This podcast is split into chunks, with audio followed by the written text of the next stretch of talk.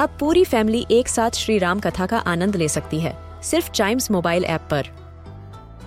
जानिए श्री राम के बचपन से लेकर दशानन वध तक का सफ़र। सरल रामायण, घर के सभी सदस्यों के लिए। आज ही डाउनलोड करें चाइम्स मोबाइल ऐप एप्पल या गूगल प्ले स्टोर से.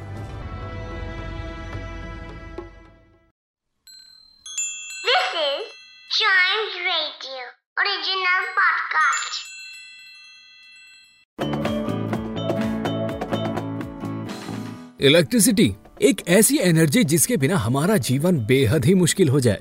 जी हाँ ना तो हमारे पास लैपटॉप होंगे, ना मोबाइल फ़ोन, ना कंप्यूटर, ना टेलीविज़न, ना रेफ्रिजरेटर, एसी, मेट्रो, ना कार मतलब हमारी टोटल ज़िंदगी बेकार।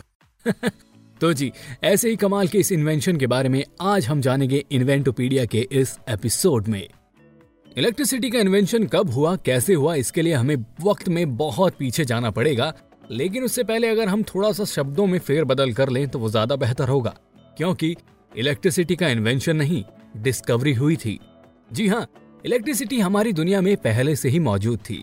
थंडरस्टॉर्म की लाइटिंग से लेकर पानी में मौजूद एक मछली तक भी हमें करंट मार सकती थी, और हमें इसके बारे में पता था, लेकिन बस समस्या ये थी कि हम इसे कंट्रोल करना नहीं जानते थे। लेकिन जल्दी ही हमने इसको समझना शुरू कर दिया।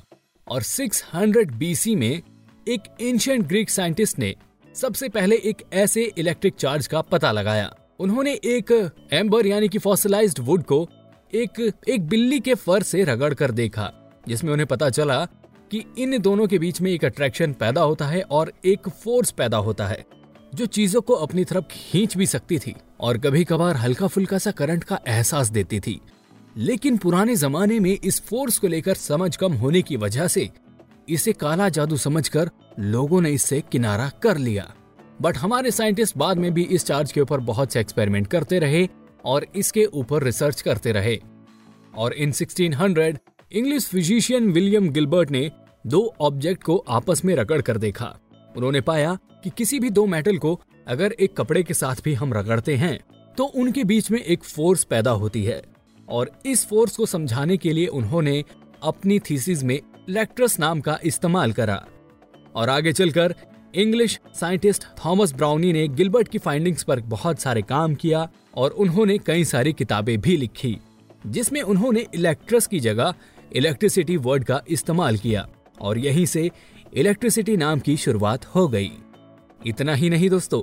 गिलबर्ट ने किसी ऑब्जेक्ट या मटेरियल में इलेक्ट्रिक चार्ज का पता लगाने के लिए एक डिवाइस भी बनाया, जिसका नाम था इलेक्ट्रोस्कोप। और इसके बाद बहुत सारे साइंटिस्ट आए जिन्होंने इलेक्ट्रिसिटी के ऊपर रिसर्च की, लेकिन कुछ खास प्रोग्रेस नहीं मिल पाई।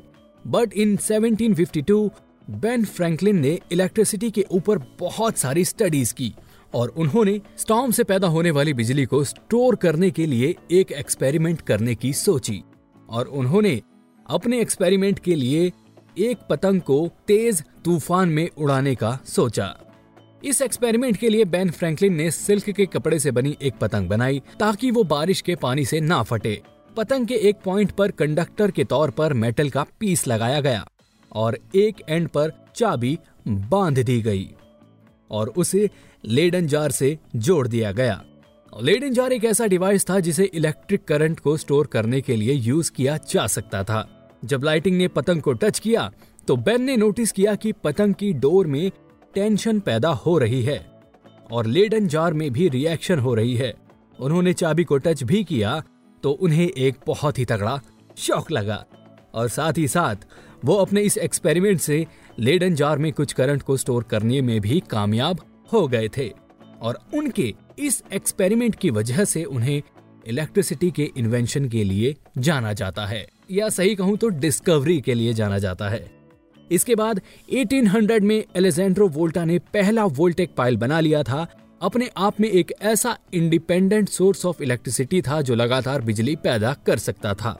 1831 में माइकल फेराडे ने इलेक्ट्रिक डायनामो का इन्वेंशन किया, जो एक इलेक्ट्रिक जनरेटर की तरह लगातार बिजली पैदा करता। और इसके साथ ही electricity became viable for use in technology और माइकल फेराडे के इस इन्वेंशन ने थॉमस एडिसन के लिए कई सारे रास्ते खोल दिए और कई बार फेल होने के बाद आखिरकार थॉमस एडिसन इलेक्ट्रिसिटी बल्ब बनाने में कामयाब हो गए। लेटर इन 1900 निकोला टेस्ला ने इलेक्ट्रिसिटी को लेकर एक से बढ़कर एक इन्वेंशन करे और उन्होंने एसी मोटर और एसी करंट का इन्वेंशन किया।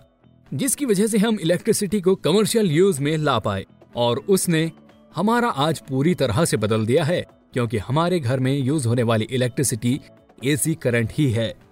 और इस एसी करंट की वजह से हम अपनी हर एक अप्लायंस को यूज़ कर पाते हैं। दोस्तों इलेक्ट्रिसिटी की डिस्कवरी में बहुत सारे महान साइंटिस्टों ने अपने अपने लेवल पर काम किया, जिनका काम सराहनीय था। जिनमें से कुछ हैं Alessandro Volta Michael Faraday George Ohm, James Maxwell, Graham Bell, Thomas Edison, Nikola Tesla और एल्बर्ट आइंस्टाइन। और इलेक्ट्रिसिटी के इन्वेंशन में इंपॉर्टेंट माइलस्टोन है 600 बीसी जब हमें पहली बार चार्ज का पता चला था। 1600 विलियम गिलबर्ट और थॉमस ब्राउनी की रिसर्च, और वहीं से इलेक्ट्रिसिटी का नाम शुरू हुआ। 1752 बेन फ्रैंकलिन द्वारा किया गया एक्सपेरिमेंट जिसकी वजह से हम पहली बार इलेक्ट्रिक चार्ज को स्टोर करने में कामयाब हो पाए। 1800 एलेजेंड्रो वोल्टा द्वारा बनाया गया वोल्टैक पाइल हमारी दुनिया की पहली इंडिपेंडेंट बैटरी 1831 माइकल फेराडे का invention electric dynamo 1900 Nikola Tesla द्वारा बनाया गया एसी करंट तो दोस्तों इन्वेंटोपीडिया के इस एपिसोड में आज इतना ही। उम्मीद करता हूँ कि आपको ये जानकारी पसंद आई है और ऐसी ही मज़ेदार जानकारी को सुनने के लिए बने रहिएगा हमारे साथ। And yes do follow like share and subscribe to Inventopedia